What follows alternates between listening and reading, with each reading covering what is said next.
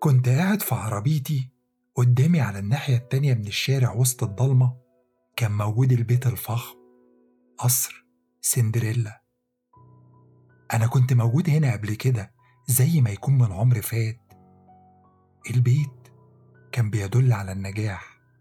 لو في مرة عديتوا من قدامه هتفتكروا إنه بيت سياسي أو دكتور أو محامي مشهور. بس عمر ما هيخطر على بالكم إنه في الحقيقة بيت آلي. استرجعت في دماغي مقالة الطالبة الجديدة للمرة الألف. هحاول ألخص المقالة هنا للي ما قراهاش أو للي مش فاكرها. جورنال نص الليل حكى عن طارق بيومي المدرس في مدرسة من مدارس البنات الثانوي. وإزاي لاحظ إن فريدة جمال واحدة من الطالبات اللي عنده في السنة النهائية بعد ما العام الدراسي بينتهي وتتخرج بتظهر تاني في العام الدراسي اللي بعده في نفس مدرسته أو في مدرسة تانية. البنت كانت بتظهر بنفس شكلها بس باسم مختلف في كل مرة وفي كل مرة كانت بتبقى طالبة متفوقة جدا في دراستها وفي الرياضة اللي بتمارسها وكان بيبقى ظاهر عليها آثار الغنى الفاحش وكان دايما دايما والدها ووالدتها بيبقوا أشخاص غامضين. البنت كانت بتظهر كل سنة على إنها طالبة منقولة للسنة النهائية من مدرسة تانية. وكانت بتبقى خلاص هتتخرج عشان تدخل الجامعة. بس في السنة اللي بعدها الموضوع يرجع يتكرر تاني في مدرسة تانية في نفس المدينة. في الآخر الموضوع الغريب ده استحوذ على تفكير طارق وقرر إنه يمشي ورا واحدة من البنات دول لغاية بيتها. بس الشرطة قبضت عليه. بعد شهور المدرس المحبط اللي بقى حواليه علامات استفهام كتير قرر إنه يمشي ورا بنت تانية. أميرة سالم. وفعلا نجح إنه يتسلل لبيتها وطلب منها تفسير طلب منها تقول له هي مين وإيه اللي بيحصل. بس في الآخر لما رفضت ترد على أسئلته الموضوع انتهى بإنه قتلها. بس أنا أنا منعت موتها مرة ومستعد إني أعمل كده تاني. أميرة كانت أذكى شخص قابلته في حياتي وإحنا الاتنين مع بعض أنقذنا العالم. أو على الأقل اتهيأ لنا إننا عملنا كده. ودلوقت بعد ما الدنيا اتعقدت والوضع بقى أسوأ من أي وقت فات هي الوحيدة الوحيدة اللي ممكن تلاقي طريقة عشان نصلح بيها اللي حصل. فتحت باب العربية ونزلت منها وعديت الشارع. المفروض طارق بيومي دلوقتي يكون بيحاول يدخل البيت من شباك من شبابيك الدور الأرضي. أيوة أهو. طارق بيومي بلبسه المبهدل ودقنه الطويلة ووشه المرهق. كأنه مدقش طعم النوم من أيام. وطبعا زي أميرة سالم ودكتور الاستئصال وأغلب الناس اللي في مقالات الجورنال طارق بيومي ما كانش موجود قبل ما أقرأ المقالة بتاعته. بس أكيد ده ما يعتبرش عذر بالنسبة له عشان يعمل اللي هو ناوي يعمله. ممكن ممكن لو قدرت أتكلم معاه. أقدر أقنعه إنه يسيب أميرة والبنات التانية اللي شبهها في حالهم ويريح دماغه من الموضوع ده خالص؟ في اللحظة دي في بنت طلعت من البيت والموضوع حصل بسرعة. طارق طلع يجري عليها وفي نص سؤال خرج من بين شفايفه. وقبل ما السؤال يكمل كان واقع على الأرض وسكينة مغروزة في رقبته. يا دي النيلة دي تاني مرة أشوف طارق بيومي بيتقتل قدامي. أميرة قربت مني. كانت لابسة بلطو أسود وجوانتي أسود وجزمة بوت سودا شعرها كان معمول pony tail. طبعا دي كانت أول مرة أشوفها بالشكل ده. وقبل ما أنطق أي كلمة أميرة حطت شنطة قماش في إيديا. مش قلت لك؟ فاكر لما قلت لك إنها مش فكرة كويسة إنك تخلي الدكتور المجنون يعالجك؟ فاكر؟ ها؟ فاكر لما قلت لك بلاش؟ دلوقتي يلا بينا انت هتساعدني في حاجة. إيه؟ انتي انت مش قريتها تاني؟ المقالة بتاعتي؟ أكيد عشان محتاج مساعدتي. زي ما قلت لك قبل ما اساعدك أنا محتاجك تساعدني في حاجة. طب طب وطارق؟ قالي هيتصرفوا فاكر؟ سوقنا المسافة طويلة. ما كنتش عارف إحنا رايحين فين بالظبط. كنت ماشي ورا إرشادات أميرة. حكيت لها اللي فاتها في السكة. حكيت لها عن والدي ووالدتي وعن اللي بيحصل في الحي بتاعي. وإزاي لقيت المقالة بتاعتها هي ودكتور الاستئصال في مكتب والدي. واضح إنك مريت بأوقات صعبة. بس على الأقل أنت ما غمضتش عينيك وبعدين جيت تفتحها لقيت نفسك مش موجود. سألتها. آه احكي إيه اللي حصل لك؟ حرفيا اللي أنا قلته لك. في لحظة كنت موجودة وشايفة الدكتور المجنون وهو بيحط جهاز غريب شبه حشرة عملاقة على وشك. وبعدين؟ وبعدين ولا حاجة. فاللحظة اللي بعدها صحيت في أوضتي. وآلي آلي كانوا موجودين في الدور الأرضي. بيتصرفوا تصرفات غريبة زي عوايدهم. كانوا بيتفرجوا على التلفزيون. لو كان التلفزيون شغال كنت قلت إن الموضوع عادي بس المشكلة إن التلفزيون كان مطفي. كانوا بيتفرجوا على انعكاسهم في الشاشة السوداء لمدة ساعات. عامة أنا قلت طالما أنا رجعت يبقى أكيد طارق بيومي رجع هو كمان. كل مرة بيموت على طول ما بيلحقش ينطق. بس أعتقد إني عرفت المقالة كان مكتوب فيها إنه هيقتلني ليه. سبتها تسرح لثواني من غير ما أقاطعها لحد ما كملت كلام بصوت مليء التأثر. أنا أنا كنت محبطة قبل ما كل ده يحصل. ممكن أكون لسه محبطة لحد دلوقتي بس لما ابتديت أستحوذ على تفكير طارق كنت عاوز أشوف الموضوع هيخلص على إيه. قلت احتمال والدي ووالدتي الحقيقيين يتدخلوا عشان يمنعوه. بس من جوايا كنت عارفة إن الاحتمال ده ضعيف جدا. مين اللي يعرف؟ في نسخ قد إيه موجودة مني وفي نسخ قد إيه كانت موجودة قبل مني. كم عدد اللي ماتوا منهم كم عدد اللي أنهوا حياتهم بإيديهم. ده حتى ده حتى دكتور الاستئصال خد آخر جزء للكائن المثالي من نسخة من نسخي. وعشان كده ممكن يكون الجورنال عارف إني هسيب طارق بيومي يقتلني عشان أنهي العذاب اللي أنا فيه عشان أنهي حياتي حياتي اللي هي عبارة عن تجسيد لفكرة أهلي عن بنتهم المثالية. بس انتي ما سبتهوش يقتلك. الجورنال كان غلطان. أميرة ردت وهي بترمش بعينيها جامد عشان تمنع دموعها. أيوة عشان أنت اقتحمت بيتي. وأنا أنا كنت عاوز أعرف أنت عملت كده ليه؟ كلامك عن الجورنال الغريب شد انتباهي. خلاني أغير خطتي. ما بقيتش عاوز أموت على إيد طارق. عامة هو اللي مات دلوقتي لتاني مرة. اخص عليا. كان لازم أقتله بطريقة تانية المرة دي. هو الواحد ممكن تجيله كام فرصة عشان يقتل القاتل بتاعه. كان المفروض أستمتع بالموضوع ده أكتر. هزت لها راسي وهي ضحكت. سألتها وأنا شايف الطريق بيتفرع قدامي. هو إحنا رايحين على فين؟ خليك على اليمين. أنا كنت شغالة على حاجة قبل موضوع طارق. أنا ما عشتش طفولتي مظبوط؟ أنا صحيت في يوم من الأيام كده وأنا عندي كل الذكريات دي في دماغي. ذكريات عن أهلي أهلي الحقيقيين. مش نسخهم البهتانة اللي أنا عايشة معاها دلوقتي. وافتكرت بيت بيت كان دايما موجود. واضح إن نسختي الأصلية كبرت في البيت ده. أول واحدة. مش فريدة جمال ولا هنا جوهر ولا عليا جمعة. لا الأصل اللي كلنا اتعملنا نسخ منه.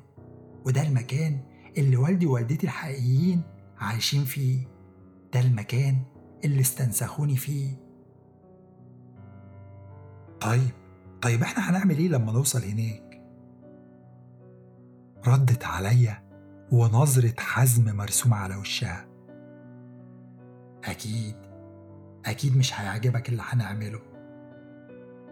وكان عندها حق. بيت أميرة كان قصر مفيش أي شك في كده. بس في الآخر تقدر تقول عليه بيت. بس المكان ده كان حاجة تانية. لما بصيت عليه أول مرة اتهيألي إنه compound حواليه سور. خمنت إن الأضواء اللي ورا البوابة مصدرها كذا بيت. كذا بيت. كل بيت منهم قيمته ملايين. بس أنا أنا كنت غلطان. ما كانش compound كان قصر واحد مكون من أربع أدوار. واجهته كانت كلها تقريبا معمولة من الإزاز. كان في جنينة كبيرة حواليه فيها نوافير وأعمدة نور وكسور من الخشب. مين الناس دي؟ أعتقد إني هعرف بعد شوية. خدت نفس عميق وأنا ببص مرة تانية. درست البوابة والجدار الأبيض يمينها وشمالها والكاميرات اللي متركبة فوقيها. هو أنا فعلا هعمل كده؟ طبعا هعمل. أنا وعدت أميرة. وفعلا عملت. جبت دوست البنزين في الأرض.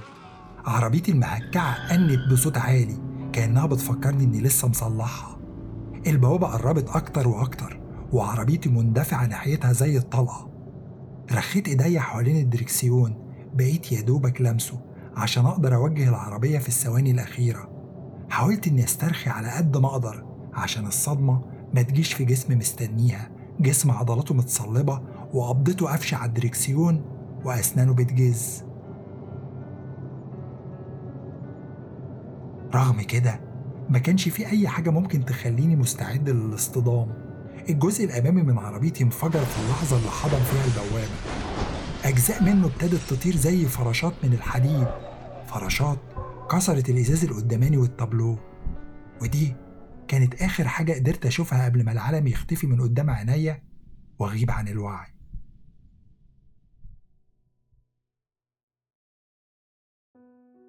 مسح وكشط وشكات إبر وإحساس بمعادن باردة على جلدي. وريحة كحول طبي مالية مناخيري. فتحت عيني عشان أشوف عالم ضبابي أبيض حواليا. اتهيألي إنه عدى وقت طويل لحد ما قدرتي على الرؤية رجعت لي. وأول ما رجعت شفت أميرة واقفة قدامي. كانت لابسة لبس مختلف كانت لابسة أبيض وشعرها معمول على شكل كحكة. سألتها أميرة؟ ما بصتليش حتى. فضلت تدعك قطنة بكحول على دراعي. بصيت على بقية جسمي. ما كانش فيه جبس ولا شاش. ما كانش فيه حتى نقطة دم. بس كان في حاجة غلط. قبل الحادثة كنت لابس قميص قديم. قميص كان عندي من كذا سنة. دلوقت أنا كنت لسه لابسه بس ما كانش نفس القميص. القميص بتاعي كان فيه نقطة كلور جنب الكم. دلوقت النقطة دي ما بقتش موجودة. بس القميص كان هو هو بالملي بدلوه عملوا نسخة تانية منه.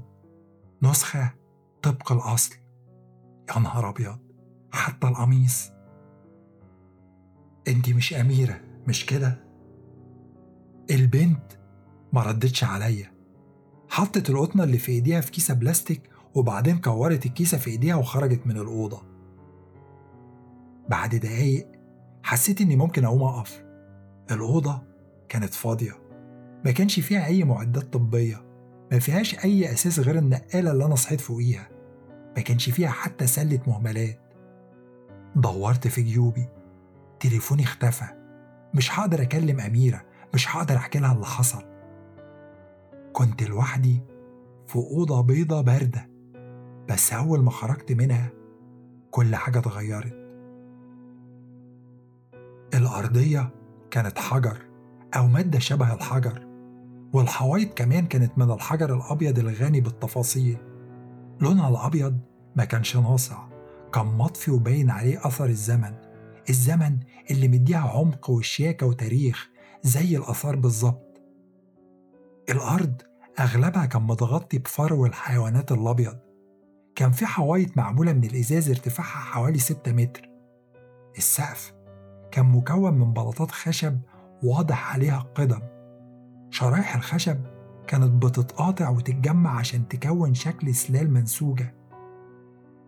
كان في قطع قليلة من الأساس خليط من الطراز الكلاسيك والمودرن بس كل قطعة كانت محطوطة في مكانها المناسب بمنتهى الشياكة. كمان كمان كان في لوحات متعلقة على الحوايط لوحات مودرن ولوحات مينيمال. المكان كانت بتفوح منه ريحة الثروة والرقي. بس بس كان فاضي. زي ما يكون جسم من غير روح أو متحف ما بيدخلهوش زوار. صوت مريح اتردد صداه في البيت. مساء الخير. بصيت قدامي لاحظت إن عند آخر الطرقة في أوضة واسعة. جمعت شجاعتي واتجهت ناحيتها وأنا ما عنديش فكرة. مين أو إيه اللي ممكن يكون موجود جواها؟ أول ما دخلت من باب الأوضة صوت طلقة مسدس انفجرت في البيت. خدت خطوة تانية لقدام عشان أشوف البنت اللي لابسة أبيض وهي بتقع على الأرض. البنت اللي شبه أميرة. الدم ابتدى يغرق الأرضية تحتيها وريحة الصدى ابتدت تنتشر في الجو. بصيت لفوق عشان أشوف المسدس اللي ضرب الطلقة والراجل الراجل اللي كان ماسكه. كان شعره بني وكان كان شبه أميرة جدا. واضح إنه في التلاتينيات من عمره. بس بس لو خدنا عمر أميرة في الاعتبار. لا بس عمر أميرة مش مقياس. لا لا لا واضح إن مع الناس دي الموضوع ما بيتحسبش كده خصوصا لما يكونوا يقدروا يعملوا اللي هم بيعملوه. شعره كان متسرح بعناية لورا وبشرته كانت نضرة والشمس كانت ملوناها بلون أسمر صحي ووشه كان وش نجم سينمائي. بس عينيه كانت باردة وحادة زي الإزاز المكسور. جنبه جنبه كان في ست جميلة شعرها أسود وشكلها مثالي وعينيها باردة زي الراجل اللي جنبها بالظبط. والدة أميرة بصيت في كل مكان ما عدا المكان اللي المفروض أبص فيه بس والد أميرة خلاني أبص. شاور بمسدسه. بصيت. كان بيشاور بيه على أميرة أو على بنت تانية شبه أميرة كانت واقفة على جنب ولابسة أبيض. شعرها كان معمول على شكل كحكة زي شعر البنت اللي اتضربت بالنار. بس ما كانش مظبوط. كان متلخبط زي ما تكون عملته وهي مستعجلة أو ما عرفتش تعمله أصلا. الراجل اتكلم. شيء مثير للشفقة. مع كده هو ده اللي أنا كنت متوقعه منك. كان واضح إن أنت معيوبة. الست اتكلمت بصوت هادي. الوحمة اللي على سمانتها. الراجل كمل كلام الست باشمئزاز آه والتجاعيد اللي في بطن إيدها. ومع كل ده أنت عجبتينا. الست قالت مسكت صباعي وإحنا بنفحصك و الراجل قاطعها. وأنا قلتلك ساعتها إن ده مش طبعك. فاكرة؟ الإحساس والمشاعر. الكلام ده ملوش أي تلاتين لازمة. الست أكدت كلامه. أنت كان عندك حق. إحنا عمرنا ما هنغلط الغلطة دي تاني. أميرة طول الوقت ده ما نطقتش. فضلت بصري والدموع مالية عينيها وده كان الوقت اللي اتدخلت فيه عشان أشاركهم في حوارهم الشيق. مفيش أي داعي للكلام ده. إحنا هنمشي. أنا متشكر قوي إنكم عالجتوا دراعي. وآسف جدا على اللي حصل للبوابة. بس أنتوا مش متخيلين أهمية أميرة. أميرة هي الوحيدة اللي تقدر تنقذ العالم. الاتنين ضحكوا ضحكة باردة وبعدين الراجل اتكلم. طبعا تقدر. إحنا اللي عملناها. أميرة تقدر تعمل أي حاجة. أنت عارف إحنا لما وصلنا الباتش رقم 155 قلنا أكيد مش هنقدر نوصل لنتيجة أحسن من كده. وكان عندنا حق. الجداد اللي زي أميرة كلهم معيوبين. اديناهم فرصة. حطينا شوية منهم في بيوت ووديناهم المدرسة وبعدين الجامعة. وبعدين في الآخر العيوب ظهرت. يحبوا وبعدين يتجوزوا وبعدين يعملوا شركات والشركات بعد سنين قليلة تبقى قيمتها مئات الملايين. طبعا الكلام ده ما ينفعش. سألت وأنا مستغرب طب وليه؟ ليه بتديهم الفرصة من الأول؟ هز كتافه.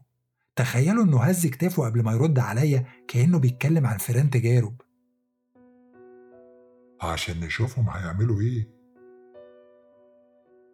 إحنا وصلنا لبلاتو مش عارفين نطورهم أكتر من كده فبنحطهم في سيناريوهات مختلفة. بس أول ما العيوب بتظهر بنتدخل.